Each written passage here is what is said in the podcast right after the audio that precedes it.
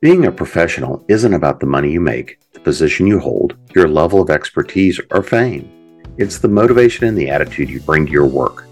A desire for always learning and improving, and balancing your creative output with getting the business done. Welcome and join the Creating Pros. Hey, and welcome back to Creating Pros. I'm your host, Jim Nettles. And this week we've got one that we've been trying to put together for a while. I have the one and only David Taylor II.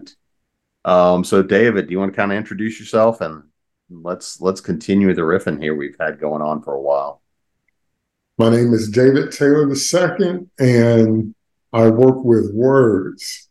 I'm an author. I write children's books. I write fantasy novels.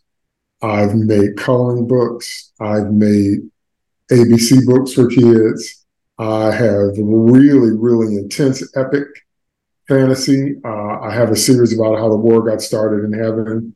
And I have novels, novellas, coloring books, an RPG, and a comic book, uh, The Nephilim Wars, that's also set in that world. I write comic books. I have so many things I haven't unveiled yet. And some of these things are things I wrote when I was a kid that I'm I'm just now at a place to get them out. Uh, I am also a musician. Musician. I play the keyboard. I'm a songwriter. I'm a top ten Billboard producer. I put uh, Cuba Gooding Sr. back on the charts after 30 years out, and we broke top 10 with a song I produced. Uh, I'm also a music business educator. So I teach students about the ins and the outs of the music business.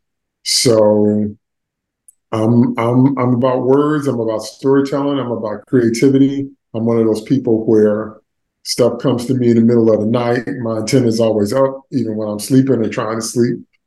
And uh, and I I just wish I had.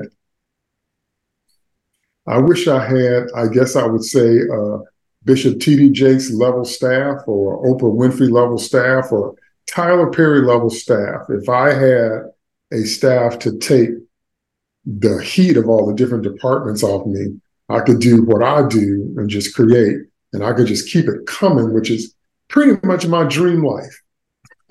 so that's me. yeah, we're kind of kindred souls on that point. you know, need the bigger team. Mm-hmm. Well, why don't we actually start? Where did you find your love of creativity? I mean, because like it, you know, as you said, you started writing a lot of this stuff when you were a kid. Mm-hmm. So did somebody you know like really help foster that for you as a kid encourage it? Because i mean we, we know a lot of people that you know they start being creative as a kid and then they lose it because it doesn't get fostered it doesn't get you know nobody encourages it nobody sees the value in it. So did somebody help encourage that for you?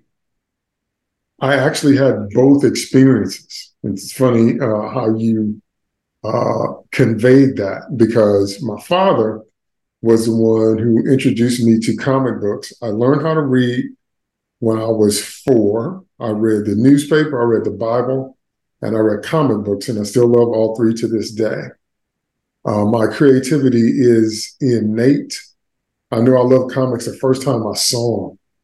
First time I saw them, the the colors, the layout, the costumes, the fantastical powers, the villain conflict, the moral and ethical questions, the way that you can do things in the imaginary space that may or may not be possible in the real world.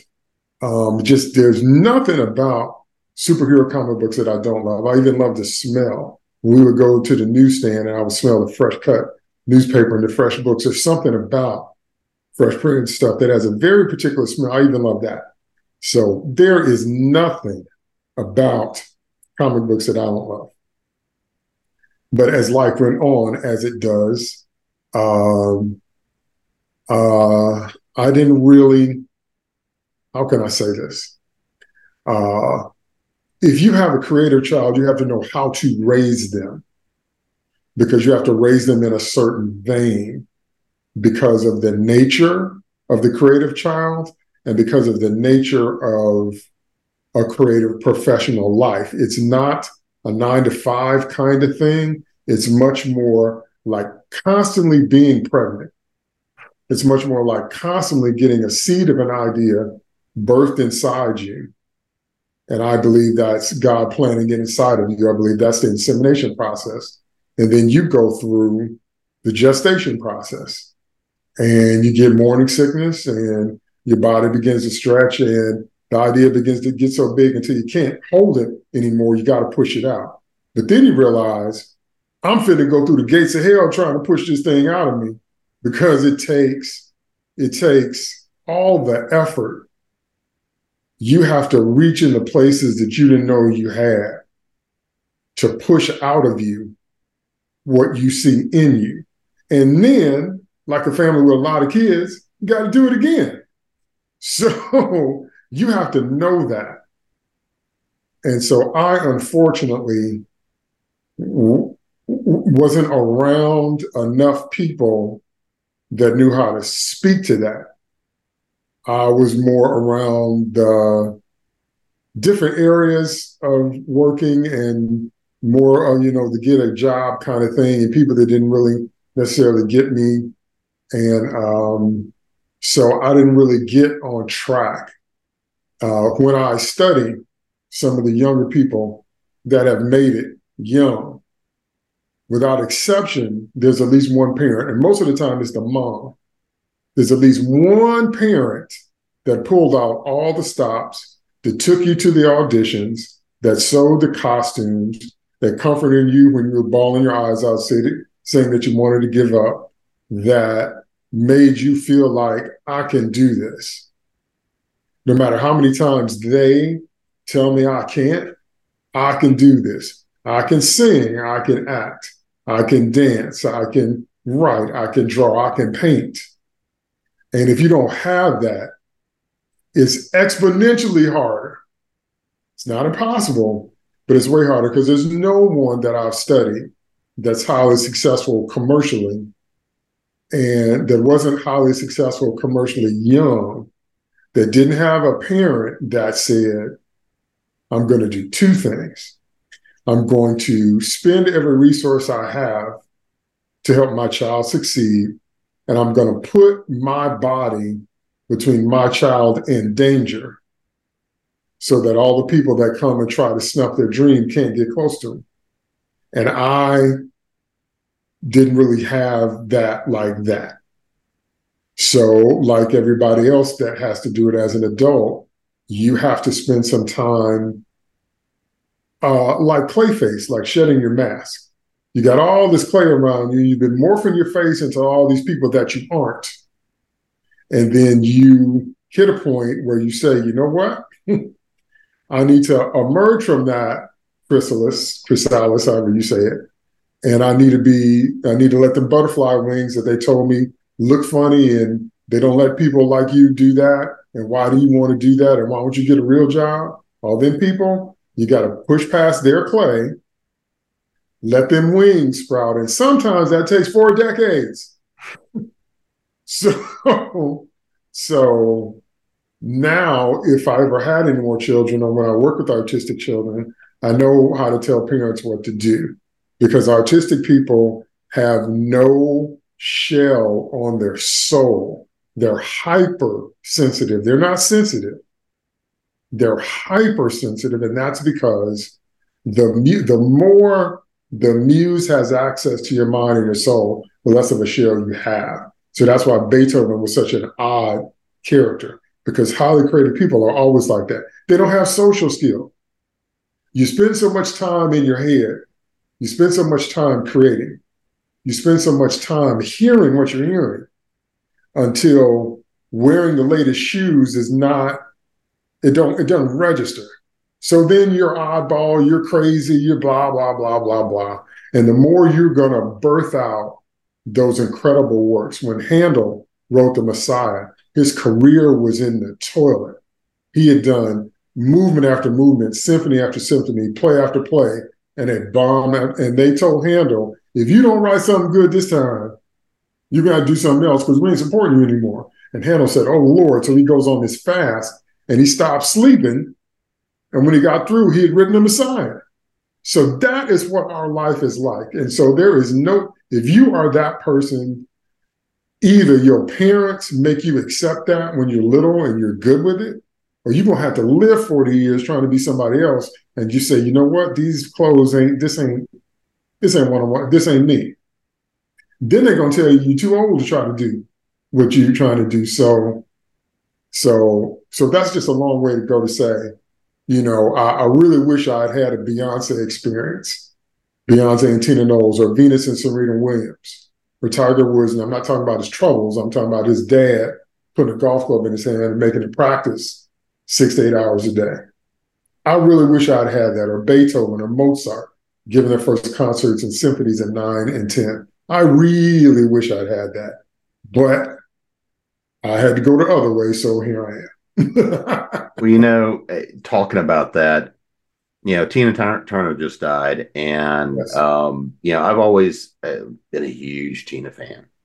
But what you know, and there somebody was going through the retrospective and going back to some her, and I watched one of her early interviews and talking about that she was standing there and the band started playing and she just grabbed the microphone from her sister and just started belting it out. The band was like, We didn't know you could sing.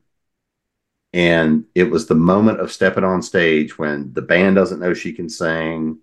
And it's just that moment of, I got to go take my shot. And then all of a sudden, then that was just the start of it. And that mo- moment that says, I know I want to spend my career as an entertainer. It wasn't about money. It wasn't about fame. It wasn't about anything else other than walking up and saying, this is this I've got to be there and this is where my life comes from is that energy you know, and I was watching another interview, somebody talking about um, it's one of the kids from from Mrs. Doubtfire went was would go into Robin Williams' trailer in between takes, and just he would be sitting there pain because he wasn't able to get all of that energy out. You know what we saw on stage, that just explosion of energy, that you know all and drugs, but you know that explosion of energy and creativity, and the fact of when he couldn't be on. It was so painful because he, he, he had that all of that just energy that had to be out, that creative energy that he had to that need to share and, and be on stage. And you compare that to writers, artists, so many of us that are much more introverted, right? I mean, I do a lot of time in, in front of public. I do a lot of media. I do a lot of, you know, all this sort of stuff. But at the end of the day, I also very happily can go hide on my little mountaintop and go do my thing and go get work done and, and be down in the weeds as well. So I, you know, absolutely, I agree with that whole thing of if you've got somebody that helps to nurture that and show you the value in what you're doing, because I think it, it's both that that nurturing it and growing it and showing that there's value in what you're doing and that creative energy but I think it's also that learning to reconcile the difference between how the rest of the world looks at you until you become successful, right? There's that that creative whatever however you want to define success too, because I mean that's well, I think uh, I've studied enough successful young people to know there are plenty of things you can have as a child, but the one thing you don't have is life experience. So the the from my perspective, the world is a very big place and we did not create it. So whatever your faith beliefs are, you can't stand back and say, well, I did all this. And what people are always trying to tell you in every specific society is they're trying to define a concept of normal. Normal is a relative term and it's a misnomer. A better word is common. A better word is conventional, but it takes all kinds to make a world. And I have discovered that there is nothing that holds its head down and apologizes for what it is except people. So you don't see the lemons saying they don't like us because we ain't sweet like the oranges. That's not fair. Lemons don't say dumb stuff like that. Uh, you know, dance. don't say, well, I'm not big like the gorilla. I know I got super strength, but people can step on me. They don't say dumb stuff like that. Giraffes don't say, well, you know, I got this long neck, man. You know, they talked about me in school really badly because it's this long giraffes. Don't, don't nobody say nothing in nature says dumb stuff like that except people. So you have to get to the point where you understand that whatever it is you are, that's not accidental, and you have to apologize for it, but it don't, it's not to look like. So it's like you said, when you break through or when you get something commercially successful, that's the break point for for people sometimes. But the truth of the matter is you had to live a whole life before you got to that thing that people know you for. And that doesn't even see because you know you can look at some child stars and they realize I got known, but I, I didn't live. so let me get out of the acting and music thing and let me go live a minute. I mean, Dakota Fanning did that. She said she got that success young. Then her parents said, No, you're going to high school and you need to be a cheerleader. So she did. And, you know, so I'm saying at some point, at some point, you're just going to have to accept that there's no cookie cutter, uh, one size fits all path. And you got to get on yours. And then when people see what you produce, you've been growing in apples in that orchard for 20 years. They just found it. So, and I'm not saying that's wrong or bad. I don't know if you can put an ethical uh, measuring stick on it. It just kind of is the way it is. Well, you know, one of the things that uh, watching the way things have gone down, I've, I've been arguing for a lot of years that technology, things like companies like Amazon, if we look at things like YouTube, if we look at a lot of the, the things that have become available to us, right, create the opportunity for creative businesses like never before. And I think this is one of those things we also don't teach really well is that idea of you can be a fantastic artist, musician, writer, all these things, but you still got to remember there's a business to that too if you're going to make your living at it. Because, you know, th- that's part, and I think this is a large part of what we hear is the, you know, when we hear people go and say, oh, just go get a regular job, go get this, go do that, it is a couple of things. I think it's the fear of the things that they weren't willing to try to do, right? It's a little bit that crab pot thing of if you're successful, then that tells me I should have gone and tried harder to take my shot at whatever my dreams were, right? Because mm-hmm. I mean, everybody has the dreams for things that that they wanted to do. Um, but I think that there's also the, you know, so there's that part that is the I was afraid to do my thing, and if you go and you're successful, then I then that tells me I'm, I'm blessed because I didn't go try take my shot. Mm-hmm. And I think that also the other part of it becomes looking at all these technologies and the fact that while now there is all of this tremendous opportunity, ways that didn't exist ten years ago, right? Indie publishing, indie indie music, all of these sorts of things. Twenty years ago, you were you know you just you were busting it on stage, hoping that you somebody found you, somebody bought an album. You were submitting, you were hitting agents, you were hitting agents, you were hitting agents, you were hitting agents, and just hoping for that lucky shot.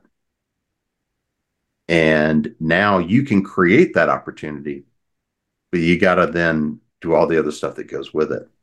But I think the problem is now that that exists, we also don't necessarily value creativity the same way. I mean, we got the writer strike going on you know, if we look at how Amazon squeezes the writers in a lot of ways, if we look at how you know creators may or may not even be compensated with the stuff they're publishing out there, it's still even though the opportunity is much greater, I think that the that the struggle that goes along with that also has has changed and is a little bit harder.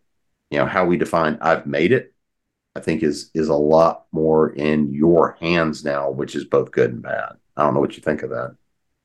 Well, uh, I tend to think more in in principles because principles don't really change. And the principle is when you imagine a thing, you tend to only imagine the parts of it that you like. If and when you are to get that thing, you'll discover you have to take everything that comes along with it. And that's the difference between maturity and immaturity. If you don't ever mature, you're just going to be complaining from one scenario to the next because you're not going to find a situation that's all benefit and no burden. That's all pleasure and no pain because life itself isn't set up that way. So when I was little, my sister used to fix me some Lucky Charms, and I would just eat the marshmallows. And she would say, Dave, you can't just eat the charms, you have to eat the Luckies too. And so it's kind of like that. It's kind of like that. You want to pick out the the sugar sweet marshmallows and stuff, but there's a kind of a little, you know, corn wheat thing that goes along with it. And so everything huh? Yeah, the little bit of nutrition that's there, you got to get that too. Everything is like that, from puppies to cars to relationships, all this. So so so uh, what our culture, when I say our culture, I mean American pop culture, what people in this country do, because as you know, if you travel all over the world, everybody does not think like Westerners. And that's not a good or bad thing. That just is what it is. But what our culture does is it uses the the buzzwords like, you know, freedom and liberty and doing what I want and all that. And beware of people that don't understand that life is not open ended. So we wanted all this stuff and we wanted something where there were less barriers to entry. Okay. Along with that means you got to compete with millions of people now. When there were three stations, there were three stations and they went off at midnight. as soon as we got cable and now we got the streaming wars, we have so much content now until I have to watch my shows at like two o'clock in the morning if I'm still up because I don't have time. Uh, you know, and so that's what comes along with living in a world of too much content. So, so yeah, we got the the one door open to have more access to certain things, uh, largely because of the internet. But the flip is, like you said, the business uh, tasks don't change uh, no matter who it is that's doing them. And people that haven't had any experience on a corporate level or any experience on entrepreneurship many times don't understand that that all the departments that have to exist exist literally for every business. And so so that's what I mean when I say so I'm I you know I get all that. That kind of stuff doesn't bother me. It's how can I put it? It's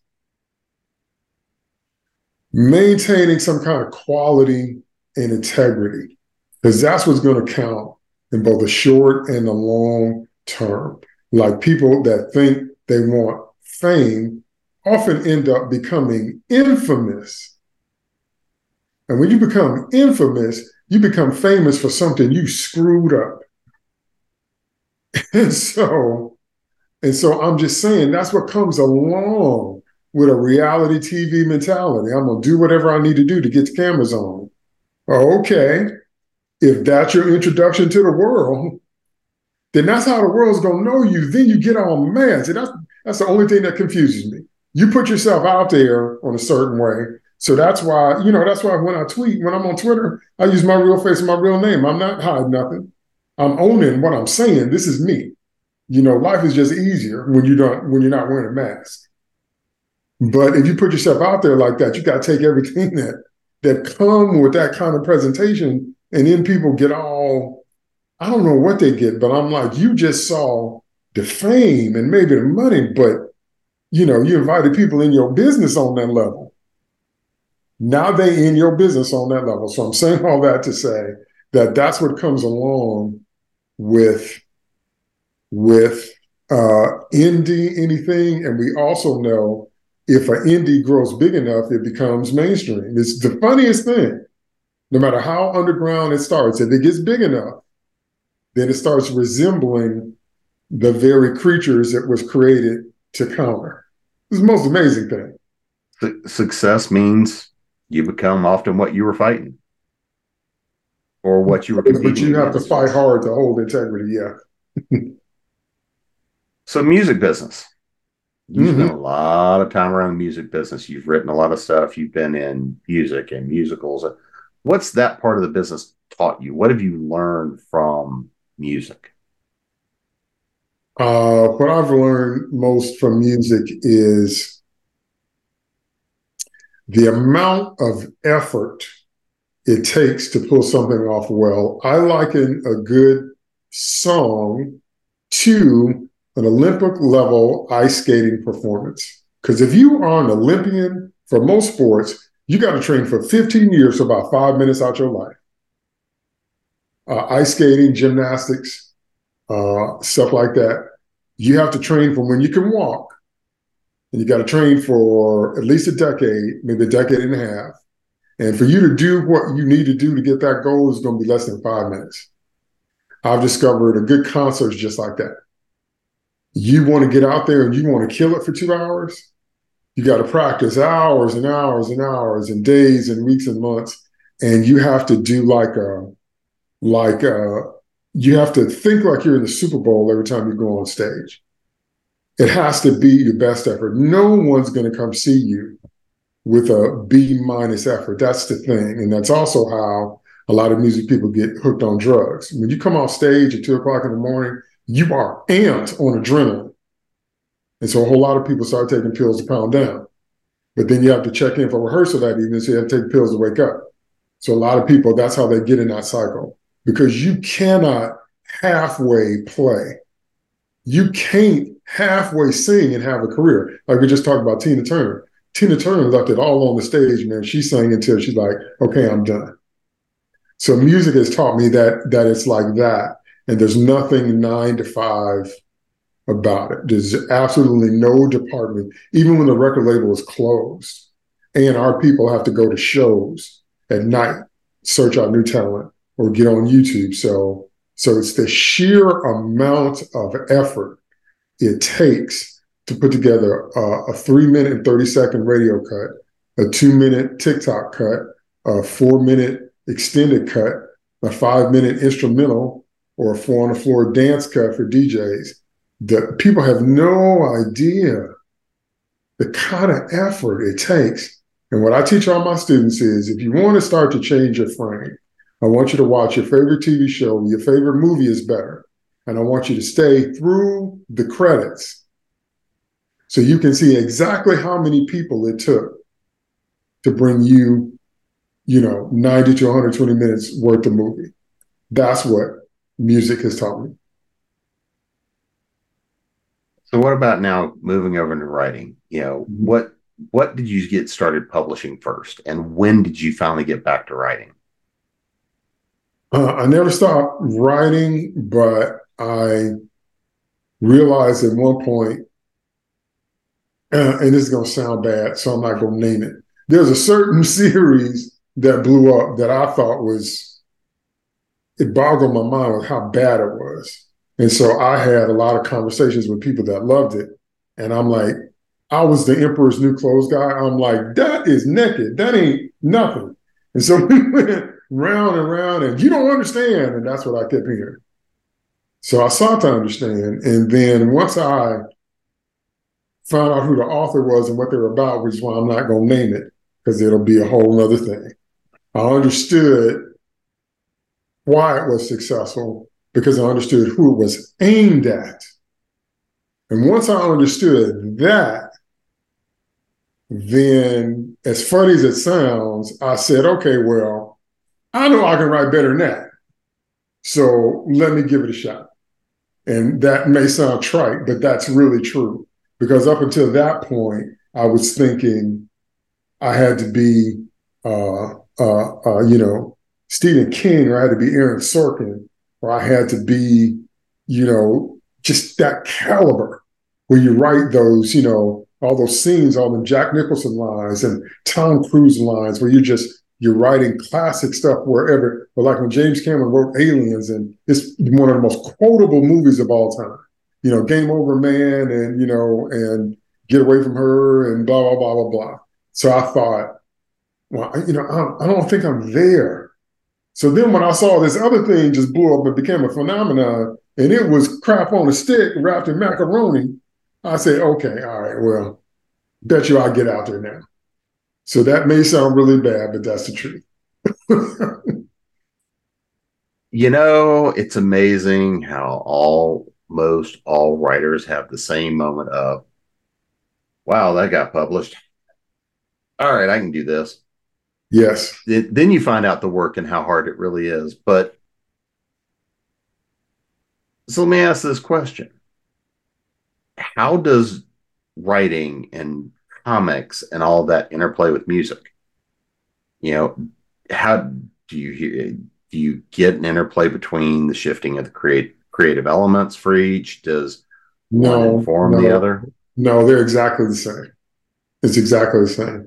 A story is like a melody or a symphony. When you're dealing with musical motifs, you deal with simple ideas and you build them. But any good melody has a peak. The key to good music is tension and release. Tension and release. And so they all have a money note. So the national anthem, the money note is Say does that Star Spangled Banner yet wave over the land and of the free. Free is a note. And the home of the brave. Every good melody, that's one thing you learn in school. And that's one thing you learn from studying masters. Every good melody has a shape. And so a good melody takes you on a ride with tension and release until it leads you to that peak. And it's it's sugar to your soul by the time you get there. And then there's a tapering off. And there, there's no exceptions to that. Okay, so writing stories is exactly the same process. It is no different. What you have to learn how to do, just like when you write melodies, is balance attention and release to keep your audience with you because you can't go too far in any direction. You can't stay amped up all the time. And if you stay too calm, everybody's bored and they won't read the book. So you got attention and release, tension and release, tension and release until you come to the the the money page, the money panel, the reveal, the the apex, whatever, and then you reset for the new equilibrium because now, after Vader says, Obi Wan never told you what happened to your father, Luke said, He told me enough. He told me you killed him. He said, No, I'm your father. Mm-hmm. And that was after a whole movie of Vader being obsessed with finding Luke.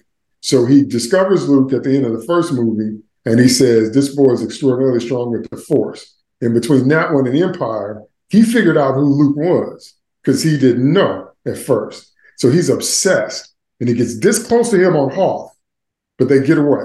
So then Luke goes to Dagobah and then he chases Han and Leia and Chewie, catches them in Cloud City. So that whole thing is building a whole movie. And we and everything we love about Vader happens in Empire except the Force choke. Force choke we meet and his voice, obviously, we meet in the first film. But all through Empire, he gets this close to Luke in the first reel, and Luke gets this close to death with the Wampa Bear. And then we come back. And then he's chasing Han and Leia, and I'm gonna get you. I'm gonna, get, I got you. Okay. And then they're like, okay, so what's gonna happen? Then it's like, it's a trap. It's a trap. And Yoda's like, don't go. It's like, don't go. Luke like, I gotta go. And so that whole thing is building. And when they finally meet in that orange and blue carbon freezing chamber, and you hear Vader breathing, it is one of the most classic confrontations of all time because somebody, Kasdan or Kershner or Lucas or all of them, somebody knew how to write a symphony.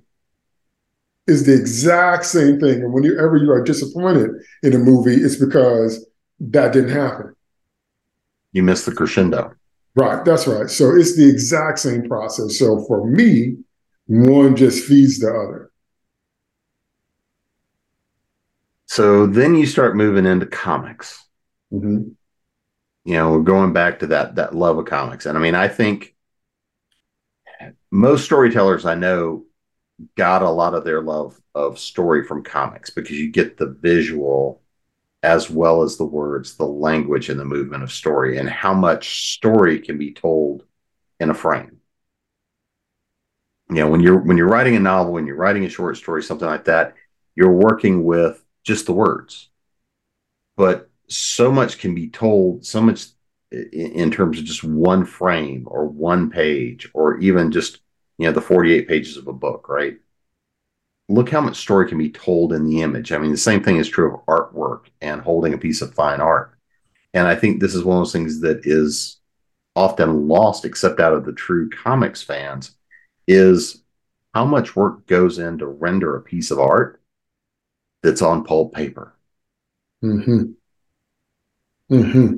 Well, if if I were to break the process down, just in terms of players, you have I won't start with the writers. I will start with whoever gives you that concept. So you have your concept. And then what should happen after your concept is your premise. Now that's where most writers fail. What most writers do is think because the idea popped in my head, it must be good. No. what has to happen is you have to uh, capture as many concepts as you can on paper, on video, however you record your ideas and keep them all somewhere. Then you must sift through them to mine the gold. Because they thought green ketchup was a good idea.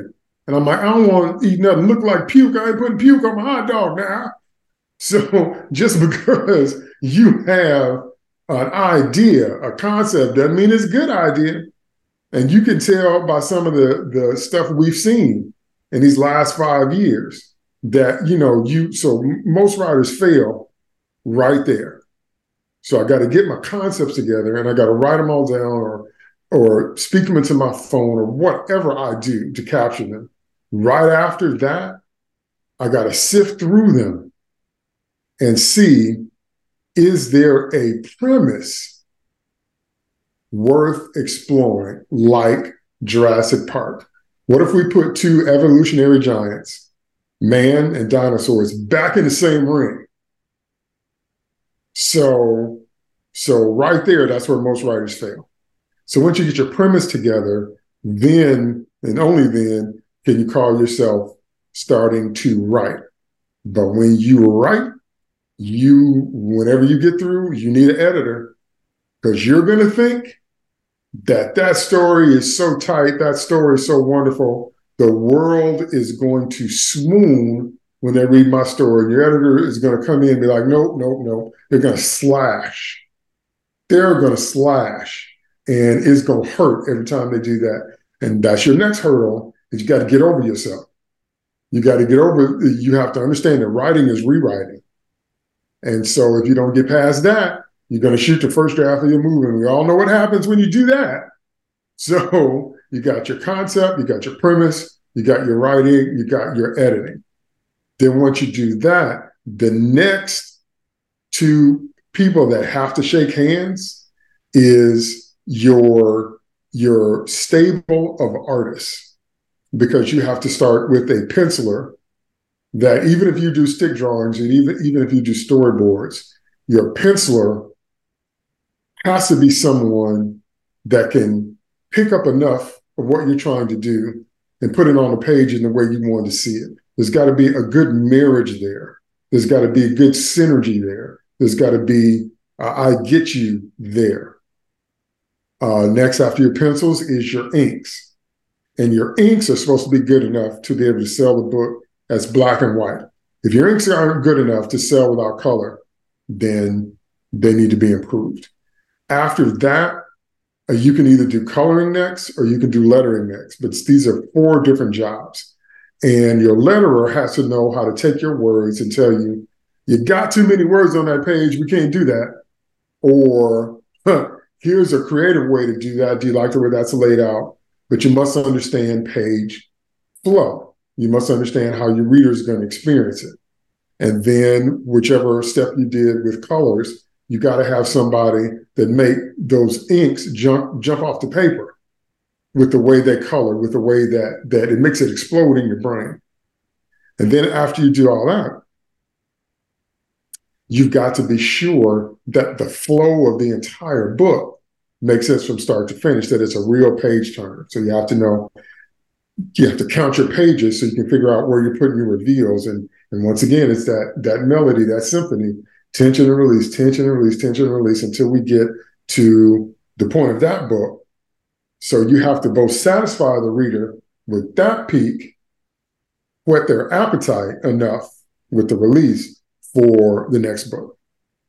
And and when you have stories and people like that that come together, you get something like like the Dark Phoenix saga. Because Claremont and Byrne, it took them like what do you say, a year and a half, two years to tell that whole story. And it was just, that's why we still love it to this day. Because it's monumental because everything I just said came together.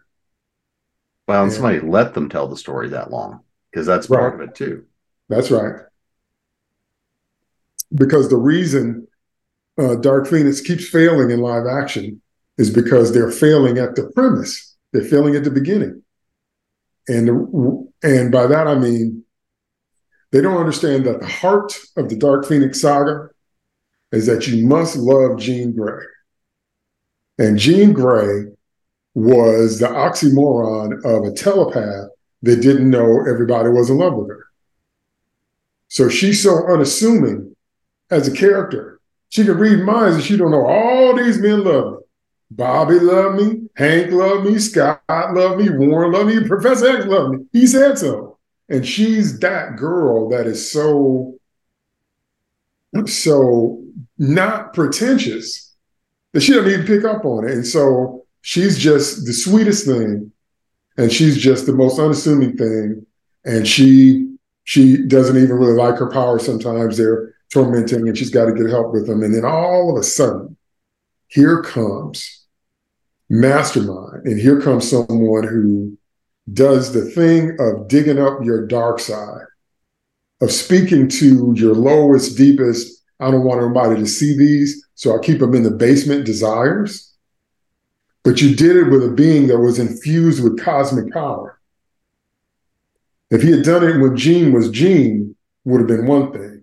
He did it when Jean was Phoenix, and so that's what I'm saying. That whole story, and then you know, absolute power corrupting absolutely. And once you get on a God level power, is why we love Superman because he's got that kind of power, but he never lets it corrupt him like that. Because everybody else, people start to look small to you, inconsequential. What's one life? Okay, what's 20 lives? That kind of thing. And Jean went down that path. And then when you do that, then you got to die.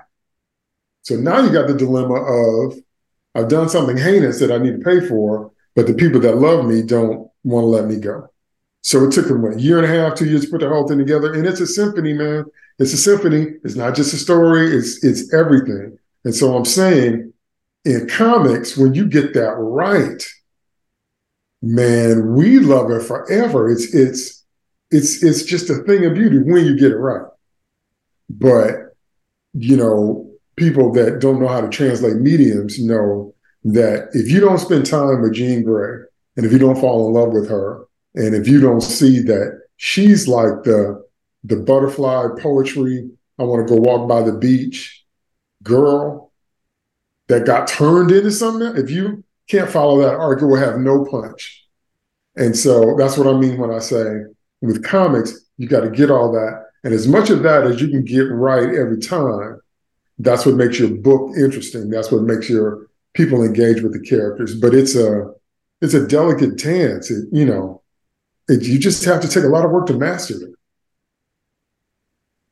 So, talking about hopping mediums and genres, because you didn't have enough stuff that complicated enough, right? You want to create an RPG. okay, okay, okay, okay, okay. I got to explain that. That's gonna be another long-winded one, so y'all just bubble. when I first got the idea for my War in Heaven series, it, it was it was multi-threaded. One thread was the com. I, I like to figure out what people have in common because we spend most of our time talking about what divides us, and I don't like that. So I said, what do we have in common? That answer, unfortunately, is suffering because everyone wonders about why is it here. That intrigued me. The image that intrigued me was what happened to the devil the first time he saw himself in a pond or a reflective surface in the Garden of Eden. You went from this beautiful, the name Lucifer means light bearer. So you went from this beautiful angel in heaven that led worship that everybody loved. You got full of yourself and got kicked out. But the next time you saw yourself, you're this twisted, ugly, gnarly, dragon, beastly thing. And I was like, you know, that that experience fascinated me. And then when I started writing, it was a short story, and then it kind of grew. And then it, it emptied into something I've always wanted to do, which was connect a story with different formats. So every part of my story world actually is in a sequence. So you can't pick out one thing uh, and get the full experience without understand, understanding all the things. And so with the RPG, the reason we went there was because the uh, one of the, if not the underlying moral theme of the story is choice. Because that's what confounds people about anything divine the most. That's what confuses people and angers people and enrages people that they don't understand why God gave us a choice. And the reason they don't understand that is because people project their human foibles onto that which is divine. Because if you had all power, all you would do is control people, because that's what we try to do with the power that we have. All we would ever do, you would make the people love you that you want to love you. You would control people. That's the way we are. And so that's why humans cannot understand choice. That confounds people, but it only confounds you when it's people you don't like and stuff you don't like. Because when you make your choices, you ain't got no problem with life then. So I wanted to illustrate that because I get that very, very well. So I wanted to create a medium where the RPG is about uh, it's right after the first wave has hit. And now the angels got to decide if they're light sided or dark sided. And for a lot of them, it's the first time in their existence that such a thing has ever even been an issue. And I wanted to use that to illustrate the way we make our choices, because the way the RPG works is you have to go on different tasks and complete certain tasks, but you have a choice to use light side powers or you can cheat and use dark side powers. Because before Lucifer, they didn't know nothing about dark side powers. Then Lucifer introduced that, because that's the same thing he did in the garden. If you read Genesis, he introduced something to Eve's mind that she hadn't thought about before. So, because I was, I was like, how do you talk a third of the angels out of heaven into joining your side? How, how is that done? So you got to choose in this game. And I, I thought the perfect way to illustrate that was a role play. I'm faced with a task. I have options, but I got to live with the consequences of my options. So if I use light sided power, sometimes that might take me longer. And I might have to help other brethren along the way. But when I get through with the task, I still have all my integrity. If I choose dark side powers, I might be able to get it done faster but it took a took a bite out of my soul. And so by the time you get through with the game, you, your choices have kind of determined like where you are and what you are. And then when you go to the next round, you have to play as the character you've become. Not how you started, but how you become. And I just really wanted to illustrate that because again, that's what we struggle with. We struggle with choice. It just it just confounds people. So when you make that choice and then you get what come along with it, you're just, why is this happening? Well, it's happening because I picked a water bottle up and I drank the water, and then that's why that, that's why that happened. If I had put the water bottle down, then then it wouldn't be happening. Something that simple, it, freaks us out. And so I wanted to illustrate that in the context of giving celestial beings a situation to where some of them have never seen this kind of thing so they've got to decide who it is they want to be, because that actually is what spills over when you introduce mankind. Because when you introduce mankind, it's literally the same scenario that we have to decide. And that just freaks people out. It just, it just, so I wanted to put it in something where the concepts could be illustrated. And there's no better way to do that than in a game no better way to illustrate anything than in a game to where I choose what I choose and I get what I get because I chose what I chose. So once I know that was long winded, but that's the answer. no, and I mean I think, that, but I think that that encapsulates a lot because you know when we when we find fandoms when we think when we find subjects we love when we find stories that that engage us part of the reason they engage us is because we can step into that. Mm-hmm. and i think that the idea of having a game we can step into i mean we look at things like the witcher right? You've got book series you've got games you've got you've got people that immerse into both worlds because they want to live that world. And i think one of the most fascinating things you can ever do is enable somebody to tell their own story in somebody else's world.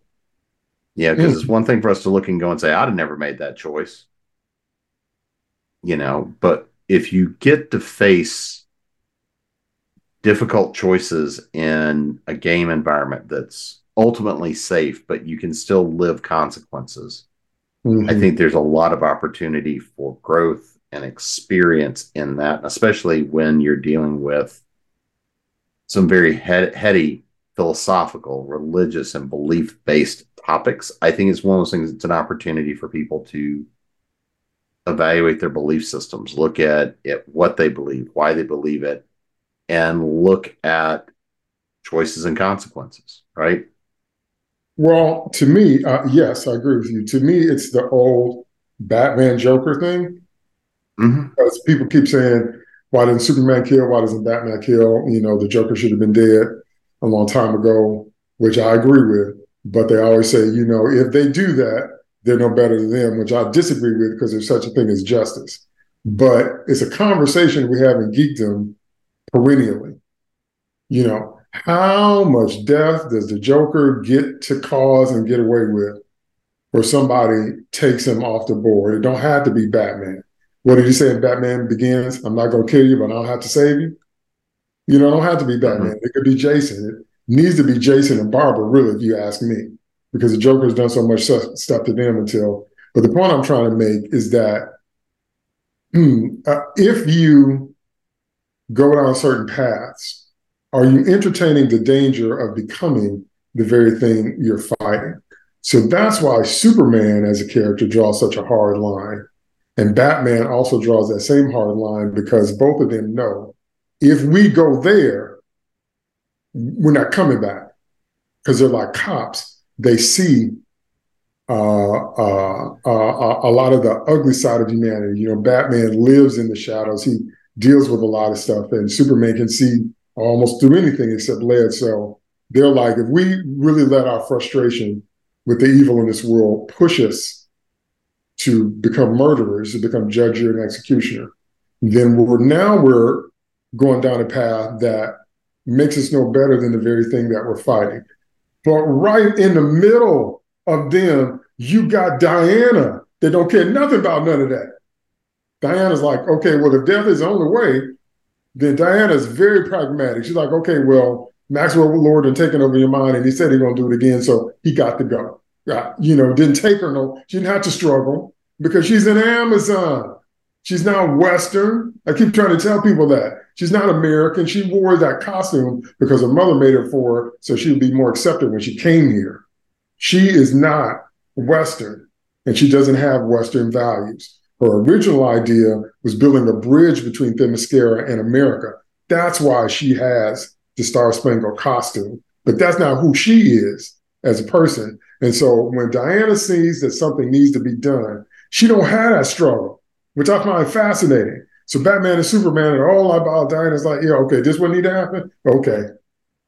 See, see, see, I love that stuff. I love it. So whatever characters you're using, those kind of ideas, because everybody's got got such a everybody believes wholeheartedly that their take is right. But it's it's the blind man and the elephant thing. One's touching the trunk, and one's touching the ears, and one's touching the belly, and one's touching the tail, and they're all saying that they're right.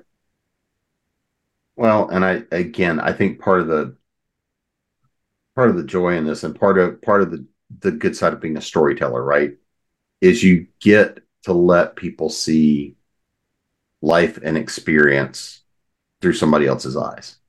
Mm-hmm because we can always speak to our experience and our experience is, is ours you know how i was raised the things i've done the choices i've made the opportunities i've had the challenges i've had to face those are mine and that'll inform what I do from here on out. But as a storyteller, when we get the opportunity to say, look at the world through my my eyes, my experience, how I was raised, and understand my viewpoint and and, and how these things have played out, I think also gives that ability for people to at least evaluate their options and choices through more than one lens. And this is where I run into a lot is people go and say, I have this one view, I have this one life, I have this this viewpoint, and mine's got to be right because it's mine. And I think that often if we have that ability to stop back and say, I have a chance to look at life and experience through somebody else's eyes, somebody else's viewpoint, somebody else's experience, and see what that looks like to them. Now I can at least sit at the table and have a conversation. I can, I may not agree, but I can sit down and I can at least empathize. And I think this is where, when we look at the story of Batman and Superman, they're both fundamentally wanting to pursue justice through different angles. I mean, it's it's the shadow side and the light side, right? You know, we we see Batman often as is being in that role in that position of dark justice and vigilante and having to do the hard the hard choices, but knowing that he's only willing to go so far because if he goes over that edge, there's no coming back. For Superman, it's that I can't tarnish and I don't want to carry that weight. I mean, but for both of them, it's that thing of I know that if I do the thing, I will have to carry that burden for the rest of my life. We can look at and, and, yeah, we can look at Wonder Woman as the warrior. You know, and a little bit of that edge of divinity that I'm not of your world. That's just a problem that needs to be taken care of. And that's where you have that almost cold, not dispassionate, because there, there very much is passion there, but it's the how do I see what needs to be done and just you know i'll take the consequences but this needs to be done and because it's the greater good right? Well wonder woman is a homunculus she was a clay statue brought to life. And that's why i always honor that origin. After all, all the other ones because that makes her the most unique. But i'm saying the people that are the masters of what you just said are comedians. Mm-hmm. comedians tell more truth many times than other people that claim they're truth tellers. Because what comedians do is they make you laugh while they're telling it so you don't get mad. So they just say what needs to be said. Uh, Chris Rock, uh, George Carlin. Uh, there's no comedian you can name that is just hilarious. It's just not telling you the truth. They're just couching in humor so you don't storm the stage because if they just said it flat, then that would be, you know, mob justice that's you know one thing. So yeah it's it's it's getting you to kind of pull the curtain back or maybe examine some other things. But like i said the uh because because the, the way i think what's always painfully obvious to me is that everybody fighting because they keep saying that they're right. And i keep saying to myself it's possible that you're not incorrect, but perhaps incomplete. It's possible for me to have an angle on something that is provable and objective and has facts and science, but the angle that I have is maybe 15% of the whole. So maybe I'll meet some new people that can show me some other parts of the whole that I can't see at all. And now I have a 45% view because I met two other 15 percenters. And now I'm all, almost at half at what the thing is. But if I'm not open to that, then I'm going to take my 15% and I'm going to march through life and saying everybody that ain't about that. And that's another thing I notice is this all or nothing mentality. Lord have mercy. Some things in life are all or nothing, but life is full of combinations and blends and spectrums and shades. So some things are either or, some things are It depends on where we are. And so I find that fascinating too, because you cannot tie life down. And that's what people keep trying to do. They keep trying to tie life down. We're gonna we're gonna codify it. And we're gonna say, these are all the species of bees that there are. Then 10 years from now, here come this bee you ain't never seen. And they're like, what is that? And see, life, that's the way life is. It's always throwing you stuff that how all your vast knowledge didn't prepare you for the fact that it's bigger than you think it is. And so that's what I like to illustrate. Superheroes are great at that because it's already a fantasy based setting, but people think sometimes we're suspending our disbelief just for the powers.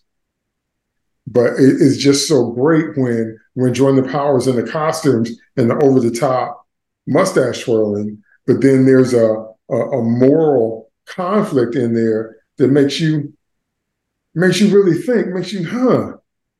What do you do if you're 15 years old and you have spider powers? Because Peter reacted like a normal person would. He did not react like Clark. He reacted like a normal sophomore in high school would react if all of a sudden you got all the best parts of a spider. You know, I want fame, I want money, I want cars, I want girls. Let's get this going. And then it was the tragedy of his choice, there it is again, that led to his entire life changing. And then he became a crime fighter. Wasn't until he lost Uncle Ben that he decided to dedicate that. And then Spider Man's dilemma is what do I do when my crime fighting life bleeds over into my personal life? Superman has somehow always been able to manage that enough to where, because Lois Lane is iconic, you can't kill Lois Lane. So you know. But when you're Spider Man and you're not on that power level, you can only be on one side of town at the time. I don't care how fast you web swing, especially in New York or the Bronx or wherever. So when you're Peter, you got to really deal with, man, am I going to make my bio class or am I going to fight the rhino in downtown Manhattan? Because I can't do both. See that? See, I love that. I love that. So the powers aren't real, but the idea of, you know, I got because we make choices like that every day. And it, I love it. I was like, so that's why I love telling stories in that superhero medium because you can deal with almost every angle. Like I love John Byrne's take on the Fantastic Four. It resonated with me so deeply. It had a retroactive effect on the way I saw the Fantastic Four. They were, that was my first comic and that was my first group. And to this day, they're still my favorite group. John Byrne wrote Reed Richards to say in his private moments, he said, I turned my family into a bunch of freaks. And I know I did.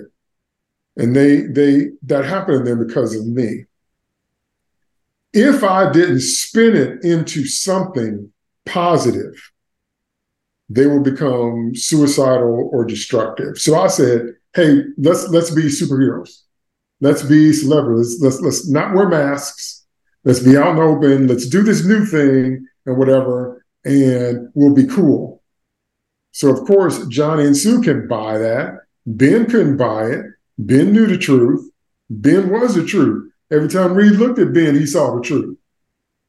So I'm saying, I just love that. I just love that that he he was thinking. He was he was thinking on his feet He's like, I got to find a way to spin this to make it livable because I have permanently changed our lives with my overzealous pursuit and my lack of safety protocols. Now we're going to have to live with this.